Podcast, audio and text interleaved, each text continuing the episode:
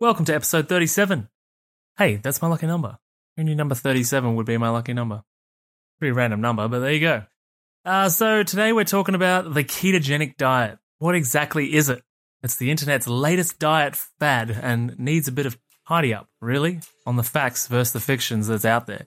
If you've tried it or you're thinking of trying it or you use keto for weight loss or disease management, then you'll want to stay with me for the next 30 minutes because we'll decide whether it's hype or hope. Let's get into it.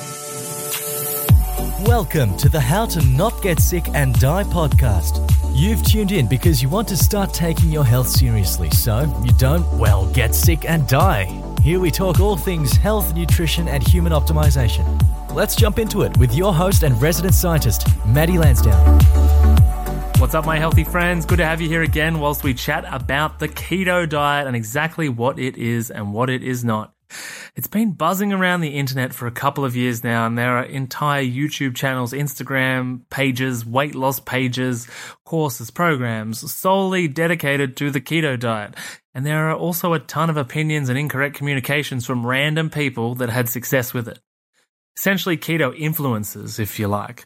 They have no scientific basis for their knowledge. Now, don't get me wrong, I'm not shaming anyone for sharing their anecdotal experience. I think that anecdotes and positive speech about natural health movements are extremely powerful. But also, these days with social media, your own personal experience quickly goes from that to health coach or expert status. And that seamless transition really pisses me off because it breeds a culture that perpetuates pseudoscience and old wives' tales. And the real truth is actually sitting right there in the library. It's just that these people didn't come across that information on their path or the understanding that they are not the same as every other person that might receive their message. Okay, so I want to clear some of that up.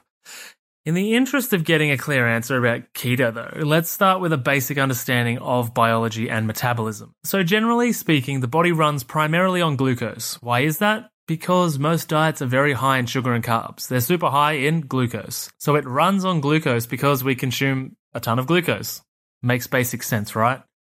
The body also uses what are called ketone bodies as an energy source. Ketones essentially come from the metabolizing of fat, right? The thing to understand is that it takes more energy to burn fat than it does glucose, which is why our fat accumulates as we consume glucose in abundant amounts. And also, the sugar and carbs that we eat get put into our fat cells as well, so it gets locked up in those fat cells. And it is fairly logical to understand why would the metabolic process preferentially metabolize fat, which costs more than glucose to metabolize? It's like spending $100,000 for a car that goes from A to B really fast instead of spending $20,000 on a slower car that also goes from A to B. If the goal is only ever to go from A to B and speed does not matter, then of course you're going to go with the cheaper option. And in the context of the body's goal, right? The body's goal is to go from A to B in the cheapest way possible, and speed isn't the number one priority. The body automatically saves that 80 grand by spending less energy processing glucose and not processing the ketone bodies as the primary fuel source.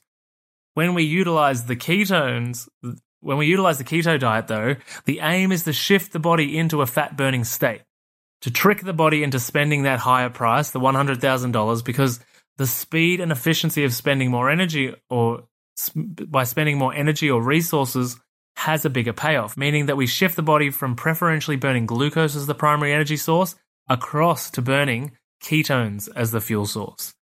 The idea in a nutshell is that the body converts to burning dietary fat as the primary fuel source so that when we are not eating food, our body will simply continue on burning our stubborn body fat. Whereas if you're in a sugar burning state, or you're in glycolysis, the body will not shift into that fat burning state because it takes a bit of effort to get there. So, what the brain does, or rather via the gut brain connection, our hunger hormones send us off to find more calorific glucose foods so that it avoids the discomfort of having to pay that higher price to burn the locked up, secured fat stores. Does that make sense? The discomfort I'm referring to and the reason that it costs more and it takes a bit of a push to get there is often referred to as the keto flu. You've got to go through the keto flu to get into ketosis. Not everyone does, a lot of people do though. And the keto flu is essentially a withdrawal phase from carbs because our body is, you know, in quotation marks, addicted to carbs and sugar. And a lot of the people that go on this diet are actually addicted to toxic carbs and sugars. They're not addicted to potatoes and broccoli, like, you know, the walls of broccoli and uh, uh, carbs. Carbs are in all our vegetables. they're usually addicted to the really toxic ones. So you go through this withdrawal phase from these toxic sugars and carbs. So that's the keto flu. And it usually also creates, you know, a few different deficiencies and the problems cop up from that massively, from that experience of massively downscaling cellular glucose metabolism and massively upscaling ketone production and usage. Something that is likely a first time for your body if you're jumping into the keto diet, right? And this keto flu can essentially come across as a bunch of different things like drowsiness, dizziness, headaches, runny nose, nausea, irritability, which is super common from sugar addicts that are having withdrawals or any addict with any kind of withdrawal, right? But the good news is that that phase passes, right? It passes. Now, I just want to bust a common myth. I love busting myths. I'm actually thinking about putting on my YouTube channel Maddie's marketing myths, right? Something like that, because I love doing this because there's so much bullshit out there. There really is. And a lot of people, the myth is that essentially it's like a switch, right? The myth about the switching of fuel burning states. The idea that is put out there into the world by these influencers and people that have no idea is that it's essentially you flick a switch. At some point, the clouds open up and the angels sing, and it's beautiful, and you're accepted into the group of fat burners. And you leave behind all the glucose burning plebs. No. No, that is not what happens at all. but I've heard so many people talk about it like that. You see, we're always burning a ratio of fat to glucose, right? We're always burning this ratio. It's just most of the time, we're always burning both in different metabolic processes. It is just that the ratio most of the time is heavily skewed towards glucose. And as you begin to reduce and eliminate sugar and carbs from your diet, the ratio then begins slowly to move towards being in favor of fat, right? It starts to move, but it doesn't go to zero. That's kind of the idea of intermittent fasting too, right? The deeper you get into your fasting window each day, the more time you spend burning up your glycogen stores and then start to move the needle into burning more body fat. Of course, though, once you break the fast with that, what is normally a fairly carb heavy meal, you're back to square one.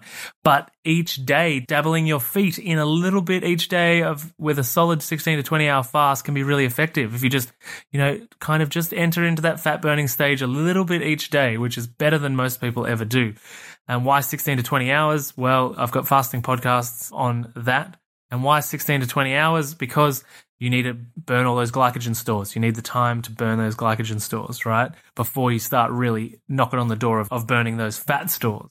So these 16 to 20 hour fasts can actually be really effective weight loss strategy and one that I actually use quite frequently with my clients as it seems to be far more sustainable and less restrictive than the keto diet. And you don't have to spend time shifting into a ketogenic state, although many will say that it is super beneficial, and for a lot of people, it probably is. Speaking of, it can actually take a bit of time to become ketogenic, right? You don't just start eating avocado and steak and you're all of a sudden in ketosis. I'm talking for some people that it takes a couple of weeks to fully make the shift into having their primary fuel source as fat because once we've really reduced the dietary glucose, the body then utilizes the carbohydrate stores, the glycogen that we've talked about, that you've got already stored in your body or a rainy day. This is that rainy day in this instance. And different people have a different volume of storage, of course. Generally, though, the entry into being ketogenic or in ketosis is somewhere in the gap of three to 10 days. This is, of course, assuming people stay below their net carb amount and are very 100% committed to the diet. Any deviation will completely mess with the time that it'll take to get into ketosis. And how many carbs should you have? What is that net carb amount? Well, the dietary breakdown for most ketogenic diets, and they're different from practitioner to practitioner, and they're also different from human body to human body as to how what will work for you and how it works for you. But generally, these are the guidelines. It's about 75 to 80% of your diet is fat, and all your meals are fat. 15 to 25% protein, again, different for different people, and 2 to 10% carbs, as low as 2. Okay. And when it's as low as 2, that's usually edging on the medical purposes, for medical purposes. But, you know, anyone can still do that. Most commonly, though, the number that is looked at is 5% of carbs of, of your meal and diet. Now, I know what you're thinking, believe it or not. 80% of calories from fat. Won't I just get fat? But if you haven't been living under a rock, you'll know that fat doesn't make you fat. It really is an annoying aspect of our vernacular that we have so many words that have double and triple meanings, and I didn't realize how bad English was with this until I became fluent in Spanish a few years ago. But most languages actually have a different word for dietary fat and body fat because they are very different things. And I think that there's a deep seated problem in our psychology that perpetuates a bad relationship with fat simply because the words are identical in English. And of course, it is this exact thing that marketing companies have exploited for decades. Anyway, if you want to learn more about which fat does in fact make you fat, I actually have an episode discussing exactly that. Um, it was episode 11. Check out episode 11 talking about that. Anyway, now thinking about this from an evolutionary genetics standpoint, which is how I like to do most things, and I consider to be one of the most important lenses to look through when it comes to diet and nutrition. So, all cultures on the planet would have been going in and out of ketogenic states at different times of the year, right? Because one, food wasn't always available, so there would have regularly been water fasting simply due to the lack of consistent food availability. And how does our body survive when there's only water? It burns the body fat that we have on our body, right? And I should also chuck in here that you don't need to be overweight to have body fat. You know, the average person that you know has an average body, say 70 kilos, they're tall, skinny, they they have like 10 to 15 kilos of fat on their body, right? It's, there's plenty of fat to go around. You don't need to be carrying loads of additional weight. Anyway, so they were often in states where their body would burn fat because there was no food around. Point two, there would have been periods where they were only eating carnivorously, right? So imagine you're in a situation, you've got a small tribe, and you've just gone out for a big hunt right? You've just relocated, you've just done a big hunt, or you hunted something while you were relocating. And for the next few days, everyone's just eating the, you know, what you killed on the hunt.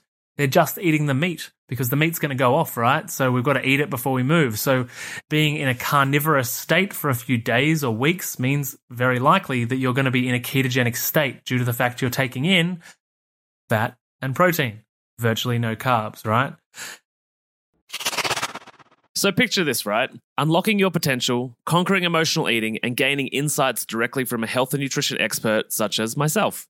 That's what we do inside the Healthy Mums Collective Facebook group, which is currently free to join. If you've ever felt trapped by food challenges, struggled with maintaining a healthy lifestyle, or yearned for a community that understands the reasons why you've yo yo dieted for years, then there's a new chapter waiting to be written. And this is your chance to start writing it by joining us all on Facebook Lives, on engaging posts that push you out of your comfort zone and into growth, and Q&A sessions with me. All of this works as a platform to begin changing your emotional eating problems for good. Oh, and also, as a special gift, you'll receive my transformative How to Turn Food into Self Confidence ebook. And that's also for free. I get it, skepticism might linger. You might think, Maddie, I've heard these ads and I'm not sure. Well, at least a quarter of the members inside the Healthy Mums Collective Facebook group have been paying clients of my emotional eating program at some point over the last three or four years. So if you're not sure, you can post in the group and ask to find out if I'm the real deal or not. It's totally up to you. To join us in the free Healthy Mums Collective and to end your emotional eating and feel good in your own skin and begin that journey, pop down to the show notes below, click the link, and breeze through three simple entry questions. Join today and let's embark on a journey of growth and empowerment. The link is in the show notes below. And number three, they were often in states where their body would burn fat because there was no food around. Point two, there would have been periods where they were only eating carnivorously, right? So imagine you're in a situation, you've got a small tribe, and you've just gone out for a big hunt, right? You've just relocated, you've just done a big hunt, or you hunted something while you were relocating. And for the next few days, everyone's just eating the, you know, what you killed on the hunt they're just eating the meat because the meat's going to go off, right? So we've got to eat it before we move. So being in a carnivorous state for a few days or weeks means very likely that you're going to be in a ketogenic state due to the fact you're taking in fat and protein, virtually no carbs, right? And number three, there would have been periods where fat sources were the only thing in abundance, right? So this is why we have more than just glucose as a fuel source option because supply vary between the two different types of major fuel sources that we are able to metabolize. And if we were unable to, to do both, or we couldn't obtain our energy from more than just this single source, we likely would have died out, right? Lucky we didn't, eh? so I think looking at it from an evolutionary standpoint, it makes you know massive sense as to why we're able to burn fat as fuel and how it does serve an important function in the modern day dieting approaches, since most people go their entire lives never being a quote unquote fat burner, right? Now, there is a real problem in the keto community of bragging about how good life is living the bacon and cheese dream because, you know, they're high in fat and protein and no carbs, right? People bang on about this all the time. Remember, if you do the diet incorrectly, you're going to stay fat and you'll likely get fatter after you've done the diet. It happens on so many fad diets, and this is no different to any other fad diet. Why? Because it's an extreme radical change for a period of time, right? So when people return to their normal life, guess what? the same shit that they lived in their normal life before returns. Um, anyway, a keto diet normally removes the likes of bread, grains, which I, you know, think's not a bad thing anyway, irrelevant of the diet you're on, uh, rice, cereal, chips, legumes, a lot of fruits. You know, there's a lot of sugar in fruits, and and some vegetables as well, like potatoes. You know, potatoes are plenty of carbs, complex carbs, but they're carbs.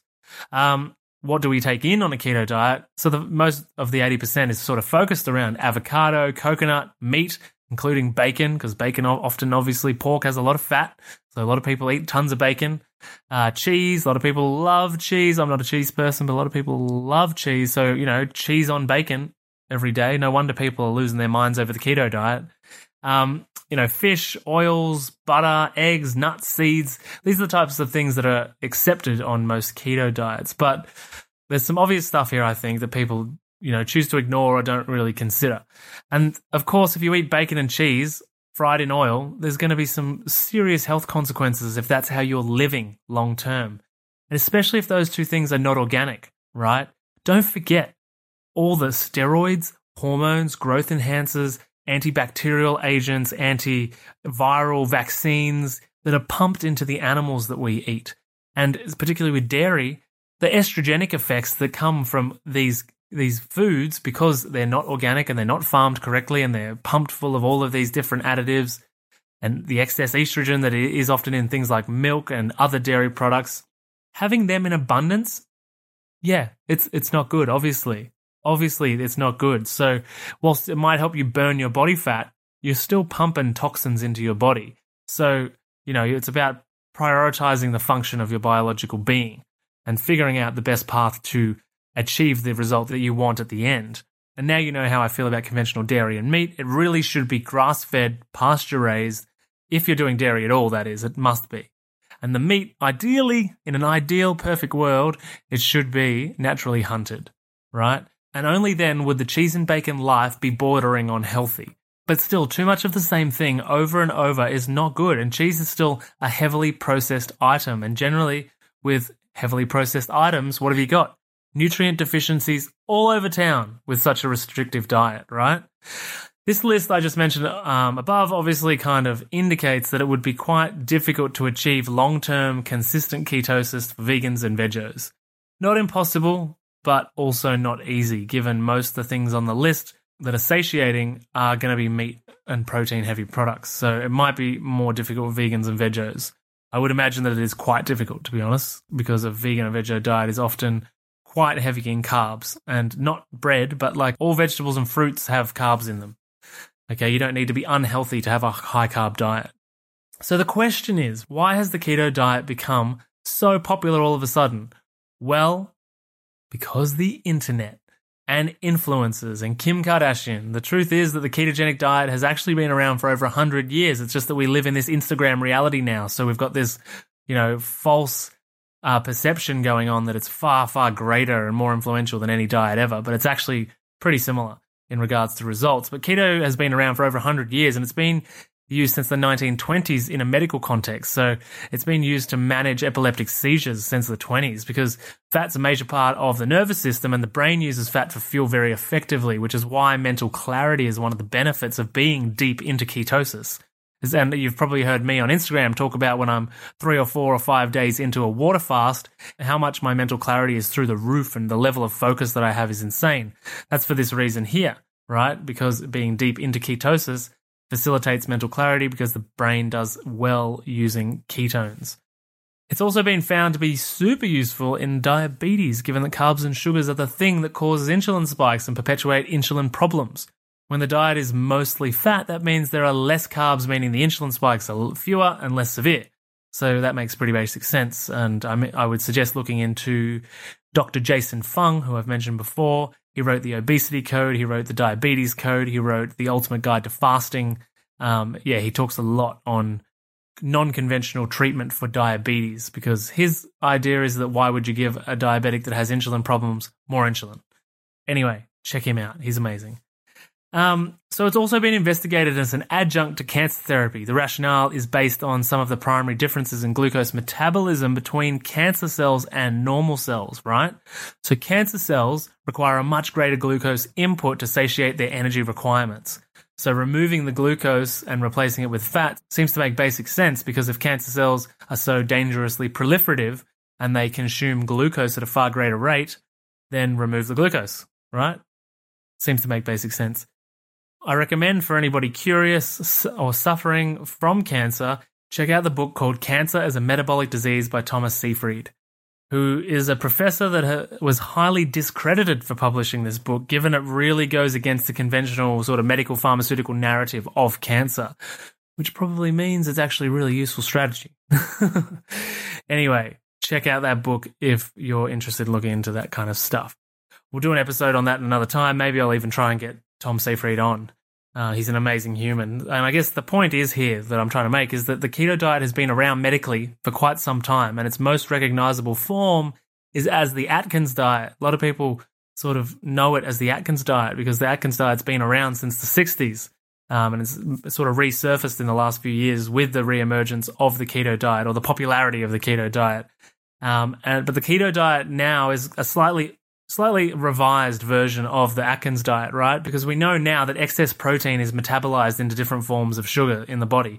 And therefore, the modern day metric is for moderate protein intake, whereas the uh, Atkins diet was low carb, as much protein, and as much fat as you want. So the revised version is just a mediation or limit on the amount of protein that you can put in on a keto diet, which is makes it more ketogenic.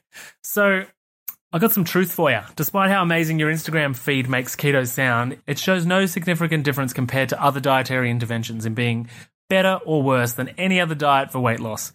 Even though you feel like everyone is doing keto, what changed was that we're all addicted to our phones, Instagram, and Kim Kardashian, and so it sort of provides us this false positive idea about the actual data. Just because everyone is talking about it does not mean that a disproportionate number of people are getting positive results. It's the same as any other diet. You're probably wondering exactly why is keto actually producing the same results as every other diet when everybody says it's so bloody good? Well, let me tell you why. And it's some pretty unglamorous truth, to be honest. It's very similar to the rest of the diets. It's not sustainable, it's highly restrictive, it doesn't address the underlying cause of weight gain, which is almost always emotionally related, trauma related, or severe lack of education related or the fact that they're now now have become a sugar and carb addict as a result of those things. Keto doesn't address any of those things. And with keto as well, all you need is one super carb heavy meal by accident or a cheat meal, and you're thrown out of ketosis. You've got to start again, right? Um, it's not ideal. And that component of it makes it more restrictive than most diets that are actually out there, than most fad diets. Now, obviously, one carb heavy meal is not going to throw everybody out of ketosis. And as I said, it's always a ratio, but you're sending the ratio heavily in the direction that you don't want in the context of keto when you have a carb heavy cheat meal. All right. That is my ketogenic chat. So I hope I've cleared it up for you. Basically, it's high fat, moderate protein, very low carb. It's been around for a long time. It can be very, very effective when used properly. However, it's not very sustainable, in my opinion. I hope this episode has brought you some level of clarity on the keto diet and that the take home message really is that it's okay to go on any diet when appropriate, but if it's not a move to sustainable long term health, you'll end up worse in a worse state than when you started the health kick, right? The situation should be the right diet for the right person at the right time that deals with the mindset, psychology, and causation of weight gain. That is the best bet. And if that is keto for you, then awesome. But don't be discouraged if keto doesn't work because the sustainable, healthy lifestyle for you is waiting for you to find it, best found slowly and gradually as you move towards making your baseline as healthy as possible. That's it. All right? Remember, it's about sustainability, not random fads where you end up worse than you started. Okay.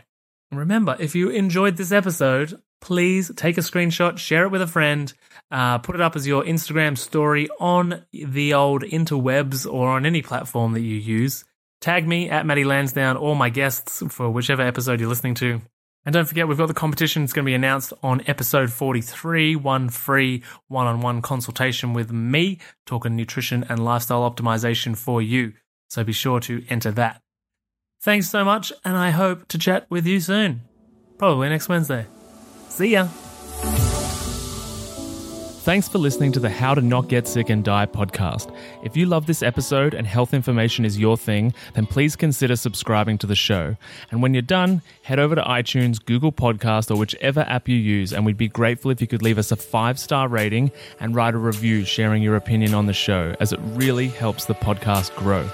Thanks so much, and I'll see you on the next episode.